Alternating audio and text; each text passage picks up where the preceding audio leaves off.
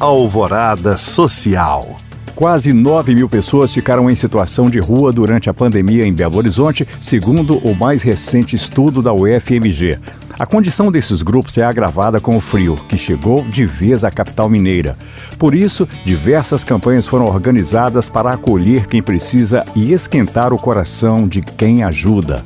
Uma delas é o Abraço que Aquece projeto social que está recolhendo agasalhos e cobertores em 10 pontos de BH. A iniciativa também aceita doações financeiras. Saiba mais sobre essa causa no Instagram, arroba, comida que abraça.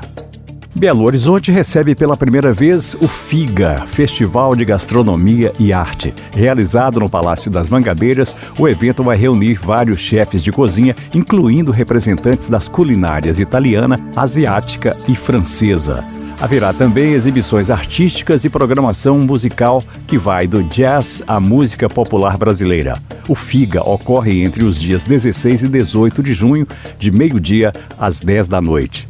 A venda de ingressos começa em 25 de maio no site do Simpla, com entrada a partir de 45 reais. Crianças até 10 anos não paga. Mais informações no Instagram, arroba Festival Figa. Para saber mais e participar destes cursos e eventos, acesse os links disponíveis na descrição deste podcast. Obrigado por acompanhar e até o próximo Alvorada Social.